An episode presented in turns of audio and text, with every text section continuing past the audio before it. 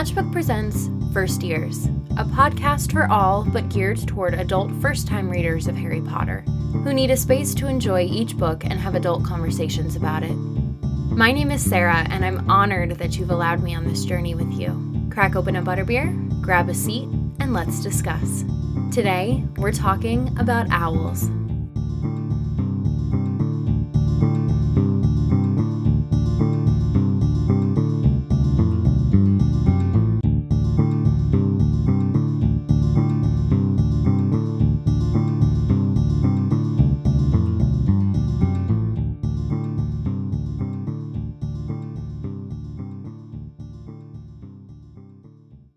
Welcome to episode one of First Years. I am so happy to have you all here, and I'm so excited for you to be on this journey. I'm actually pretty jealous that you're getting to go through this magical adventure for the first time. I only remember bits and pieces of my Harry Potter journey. I've lived and breathed Harry Potter for so long that it's hard to remember what I didn't know and when, except for certain details, which I won't talk about now. We'll get there. The important thing is, you're here. You've decided to read Harry Potter for the first time. Whether that's because your children are reading it, you have lots of friends who have begged you to read it, and you're finally giving in, you've only ever watched the films, or maybe you lost a bet or something. Regardless of the reason you're here, I'm thrilled that you are. One quick note is that if you like what you hear in this episode, please subscribe, rate, and review on whatever platform you're listening on. If you leave your name in Hogwarts House, I'll give you a shout out on here and you'll win house points. We will be giving away a house cup every couple of books or so, so if you'd like to win, please rate and review and get all of your housemates to do so as well. If you don't know your Hogwarts house yet, which you might not because you're here with me reading Harry Potter for the first time, you can take the quiz created by J.K. Rowling herself at wizardingworld.com. We'll also be having opportunities to win house points over on our Twitter and Instagram, so be sure you're following First Years Pod on both of those platforms. I did a little pre launch challenge for people, and as of recording this episode, Slytherin is in the lead, followed by Hufflepuff, Gryffindor is in third, and Ravenclaw is in fourth place. If you'd like to change those stats, you know what to do. For today's episode, you only need to have read chapter 1 of Harry Potter and the Sorcerer's Stone, or Philosopher's Stone, depending on what country you're living in, and have a working knowledge of Harry Potter, which I'll go over now. You'll need to know that Harry Potter is an orphan who lives with his aunt and uncle, that Harry Potter is a wizard and goes to a school called Hogwarts School for Witchcraft and Wizardry. This is where we'll spend most of our time over the next seven books that wizards use owls for communication instead of a postal service run by people, and that non magical people are called muggles. Other than that, you're good to go. And don't worry, we're staying spoiler free. I'll always let you know how far you need to be before our discussions. One side note that I want to cover before we continue the biggest thing I hear from adult first time Harry Potter readers who begin to read and then put it down is that they just couldn't get into it or that it reads young. I get it. In fact, I agree with it for the first couple books. The first book is even hard for me to reread, mainly because I know the story so well, and the first couple movies are so close to the books that it's, dare I say, a little boring to reread. At least it was until I started this podcast and found little details here and there for us to discuss. But I get it. It does read young. But if you come across this problem, I urge you to stick it out. Why? Well, think about it. J.K. Rowling wrote this first book for children, but Harry Potter is not a children's book series. We follow Harry from the age of 10 through 17, and think about what someone goes through between the ages of 10 and 17. We totally cover plot events about growing up, like crushes, like out of control emotions, like loneliness, learning about injustices, and keep in mind that J.K. Rowling's readership was growing up with the books, so the books grow up too. Today's Harry Potter fans are not children, we're adults. Many of us are married and have children. That's where all the Harry Potter themed weddings, baby showers, and classrooms come in. And the fact that it's still so huge and prominent in our lives speaks to the influence it's had on us, and speaks to how not a children's book it is. Think about all the other children's books that you've read in your lives. Which ones do you still go back to and talk about to this day? Probably not many. I recently attended LeakyCon, which is a three day convention focusing solely on Harry Potter. Yes, it's as amazing as it sounds. And I have to say that kids were in the minority when it came to attendees. Most of us took time off work and, yes, could sit at the bar drinking Potter inspired cocktails. So trust me, not just a kid's book. If you can make it through books one and two, I promise the darker themes and bigger plot points start popping up in book three. Just a little determination needed. And lucky for you, books one and two are the shorter ones. By the time you get to the hulking book four, you'll be eating it up, I promise. So, with that said, owls. The book opens up on the Dursleys, and we follow Vernon throughout his entire normal, thank you very much, day. On page two, the line goes, quote, None of them noticed a large tawny owl flutter past the window. Our first introduction to magic is an owl. Our first hint that something isn't quite normal is the owl passing by that they don't notice. After that, Vernon notices the cat outside who is acting strangely. How you doing, Professor McGonagall? Then he sees a few weirdly dressed people out and about, gets grumpy about it, goes into work, and sits with his back to the window, where he then doesn't see all of the owls flying past. What's interesting here is that the Dursleys are used as a way to introduce us to the Muggle perspective, either not noticing things or explaining weird stuff away. They don't notice the first owl by the window, and Vernon has his back turned away from the window in his office. Sure, people are seeing the owls and shooting stars and weird phenomena all around, but that's because a lot of magic is being used in the wizarding world from everyone celebrating you know who being defeated. Normally, they either wouldn't notice or would find some excuse to shrug off whatever they saw, like Vernon does. And what's even more incredible about this is that Vernon knows about wizards. We learn that right away when the Potters are name dropped on page one. The Dursleys, Mr. and Mrs. Normal, thank you very much, know about magic and the Potters as Harry's mother was Petunia's sister. And we might not know right away that this community is full of wizards, but at this point we know just from context, from the cultural phenomena that Harry Potter has become, that Harry's family were wizards and Vernon and Petunia are not about it. Magic goes against everything they stand for. And going along with that, the word wizard isn't used until chapter 4. And I'm pretty sure the word magic isn't used until then either. So, what does it mean that owls are our first hint of something else going on? Wizards use owls to carry letters to one another, and owls bring the paper every morning. They are a huge part of wizarding communication. So, in a way, the existence of one is communicating to us that something out of the ordinary is going on on this Tuesday. But what kind of message is it sending? I dove into owl symbolism and meaning in various religions and cultures to see if I could find out. When I first set out to research owls, I expected to find info I already knew that they are symbols of wisdom, and I could talk about how that ties into magic and wizardry in this book.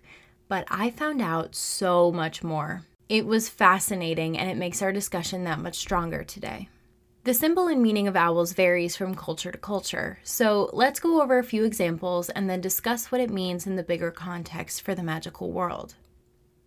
And I want to make a disclaimer here. You might notice that my tenses switch between past and present when I'm talking about different groups of people. This is directly influenced by the tense in which the article I'm referencing was written. And I want to make it clear that many of the groups that I talk about still exist and are a part of our society today. And I don't want my use of tense to erase them. I also want to make it clear that regardless of what tense I use when referring to different groups, that I'm not in a position to say whether these beliefs are still held today or not. Let's start with the positive. Owls, as many of you may know, are a symbol of the Greek goddess Athena. She's the goddess of wisdom and war and handicraft, and thus the owl became a protector to Greek armies in battle. If an owl flew over them, it was a sign of victory. And their association with hunters and warriors didn't end with Athena. Some Native American beliefs associated owls with them due to their silence and efficiency as predators. Feathers could also help bring victories in both hunting and war, bringing bravery to those who had them.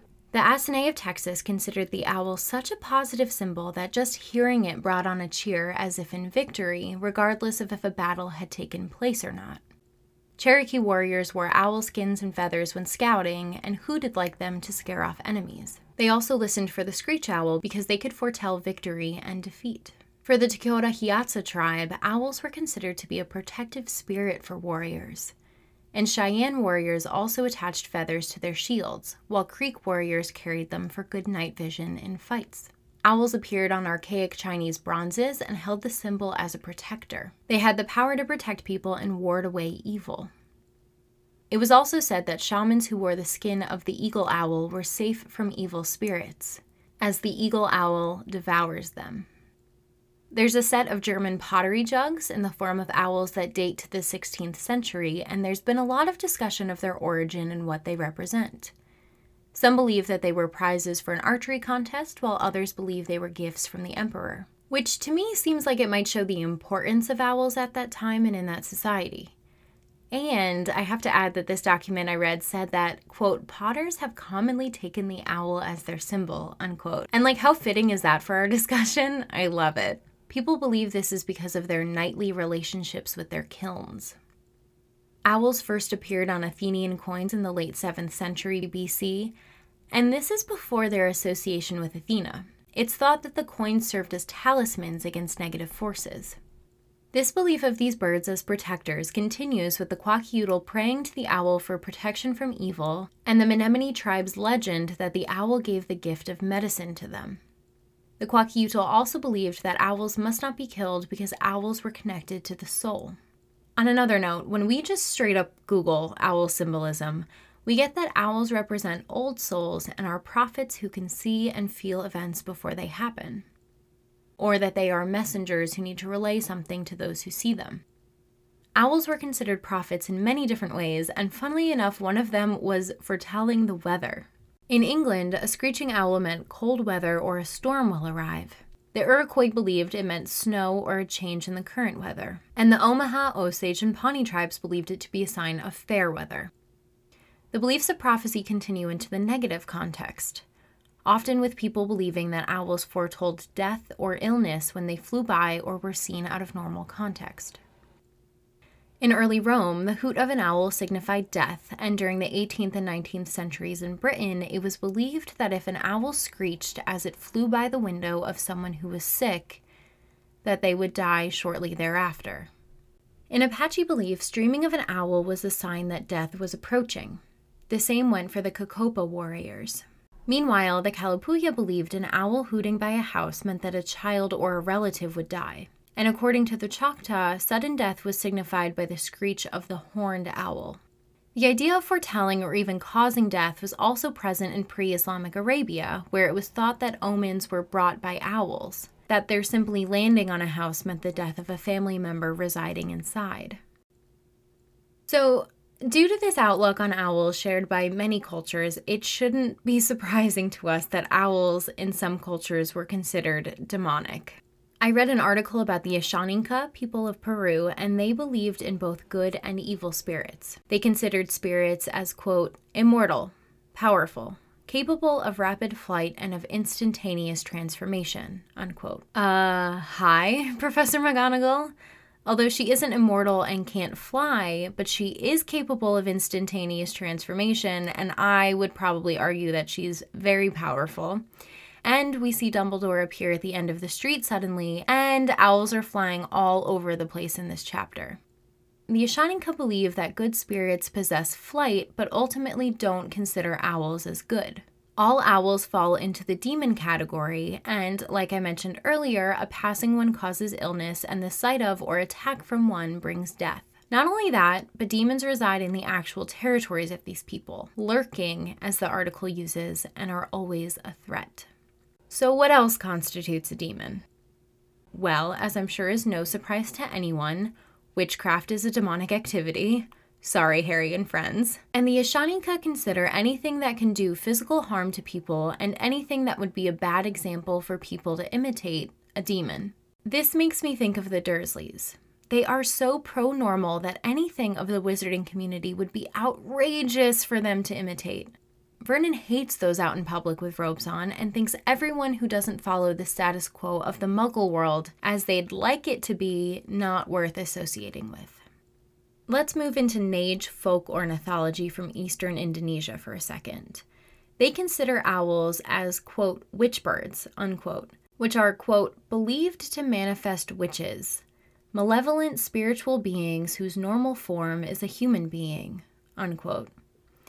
They also attribute flesh eating, being nocturnal, killing, having, quote, eerie vocalizations, unquote, and abnormal contortion to witches and witch birds. Going back to pre Islamic Arabia, owls were very present in their poetry, where they were connected to life, death, and the afterlife. A custom called watering the grave was used to placate the dead, who might come back as an owl for vengeance in an unsolved matter. Al Masudi, an Arabic historian, geographer, and traveler, wrote, The owl, quote, is always savage and shrieking, and it is alone in the desolate dwelling and the sepulchres and where slain men fall and where death occurs. Unquote. He also discusses the owl as a form of an afterlife so that someone may learn of their family after they die. Owls were also considered, quote, death's dreadful messenger, unquote, and were frequently used in metaphor in Arabic poetry to evoke despair and loneliness of man. There are four to five parts to these poems, the opening, the heroic travel sequence, the self-praise, the praise of tribe or patron, and or the satirical invective. When used in the opening, the owl, quote, heightens the feeling of loss and despair, unquote, while in the travel sequence it, quote, contributes to an oppressive atmosphere of impending doom, unquote, with foreshadowing of danger, struggle, and death. In invective poetry, there exist connections to ancient curse formulas, and an owl present in this would have been considered a death threat with a terrible afterlife. Some poets also used the owl and its associations to depict death. For example, quote, the screaming of a burnt man or the voice of an owl, unquote. Through this, we see that an owl's connection to death depicts the real possibility of people's futures back then, even now, death being inevitable for us. And with that cheerful thought, let's continue to discuss more connections of owls and death. The Menominee tribe believed of the visual of owls guarding graves to make sure they weren't disturbed. The Ashakimi thought the owl a malignant spirit to which they needed to worship and give offerings to. I even read about parents using the owl and its meanings as a way to control their children. So they needed to behave to avoid being carried off. Some of the natives of California believed that, quote, the brave and the virtuous became great horned owls. The wicked, however, were doomed to become barn owls, unquote. And can we talk about this for a sec? Poor barn owls. Those are my favorite kind of owls, and they're so cool because they fly almost perfectly silently and they're gorgeous. I definitely get a barn owl to communicate if I lived in the wizarding world, but I digress. In the Sierras, they believed the great horned owl captured and carried the souls to the underworld. Among many native tribes, the great horned owl and the screech owl were seen as dangerous because they have tufts on their heads that look like horns, which connected them to the underworld. Some tribes considered them as transformed souls of the dead. The Aztecs and Maya thought that owls were in company of the gods of death. The Cherokee believed that, quote, evil spirits, ghosts, and witches, unquote, could appear in the bodies of owls. Going back to the point mentioned earlier of medicine, owls were instruments of good and bad medicine. For the Apache, those who dreamed of death or had heard the call of an owl could go to an owl shaman for an owl ceremony. The Tohono O'odham used owl feathers and ashes to help treat those who were ill. Healers sought out spiritual help from owls in many tribes for guidance, but at the same time, there was a threat that they could be drawn to power that could harm others. Witches were those that practiced bad medicine and they could shift into owls. Many people didn't have the knowledge to differentiate a real owl from a witch shifted into one, so they were all avoided. And does anyone think of muggles and wizards in regards to this? There's really no way of telling who is who unless wizards wear their robes out and about. So, looking at all of this, the duality of owls and the beliefs around them is clear. Owls can be a sign of wisdom and victory, or they can bring prophecies of death and suffering. But at the same time, could also be used to cure the illnesses they brought on. Why is this? One theory is that owls, because of their nocturnal nature, were hard to study and therefore are misunderstood. The fact that they thrive at night, a time when we are most vulnerable, adds to their mystery and the rumors of evil about them. I can only imagine how terrifying it must have been to, in the middle of the night, hear an owl call suddenly overhead while holding these beliefs. I was actually in Scotland about a year and a half ago, and we were staying in Skye, and it was this incredible inn, but it was legitimately in the middle of nowhere. And we're getting ready for bed, and outside we suddenly heard an owl. And we couldn't see it, but we could hear it. And to us, it just sounded amazing because I love owls. But I can see that either if you didn't know what it was, or if you held these beliefs that it foretold that you or someone close to you was going to die, how terrifying that would actually be.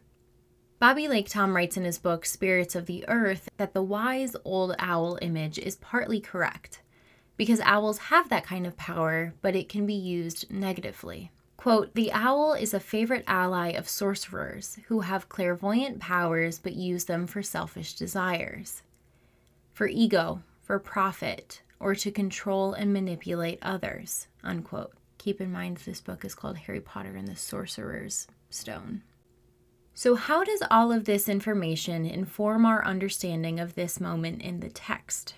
This is our first introduction to magic, to the wizarding world. An owl fluttering by the window that no one notices. Does the owl represent wizards themselves or magic? What about the magical world as a whole? Are they wise and protectors or dangerous and cause death? Dumbledore, Dumbles as I like to call him, is the stereotypical image of the wise old wizard with a long beard and glasses. And in this chapter, he is being a protector of sorts. He's taking Harry away from this tragedy and leaving him with his aunt and uncle as a way to keep him safe from the eyes of the wizarding world. But keep in mind that Harry's parents were just murdered, which is a clear sign that evil does exist in the magical world. There's this Voldemort guy who is so bad that people can't even bring themselves to say his name. And they're celebrating his disappearance after 11 years of him being at large. So perhaps the owls, with their duality, also show the duality of wizards that there's good and bad in this world, both people and magic. And keep in mind that we are introduced to the first glimpses of this world through a muggle lens, and through people who don't look kindly upon it, who fear it showing up on their doorstep. There's an othering of wizards, Vernon using the terms her lot and their kind. This ties into owls being mysterious and thus feared. Even though they know about the world, they haven't lived it and don't know about it and remain scared of it. Just like the Ashaninka people say about demons being threats and living in their land, owls and wizards have always existed side by side to humans and muggles. We just don't see them because their lives are different from ours. Owls being nocturnal, wizards having their own communities on the outskirts of muggle society, living just out of reach to be seen or understood. So, what do we think this means for our journey? Will we meet both good and bad wizards? Are we going to learn about good and bad magic? What will Harry's relation be to both of these? Is the wizarding community going to stay on the peripheral of Muggle society? And will those beliefs of the Dursleys stay the same?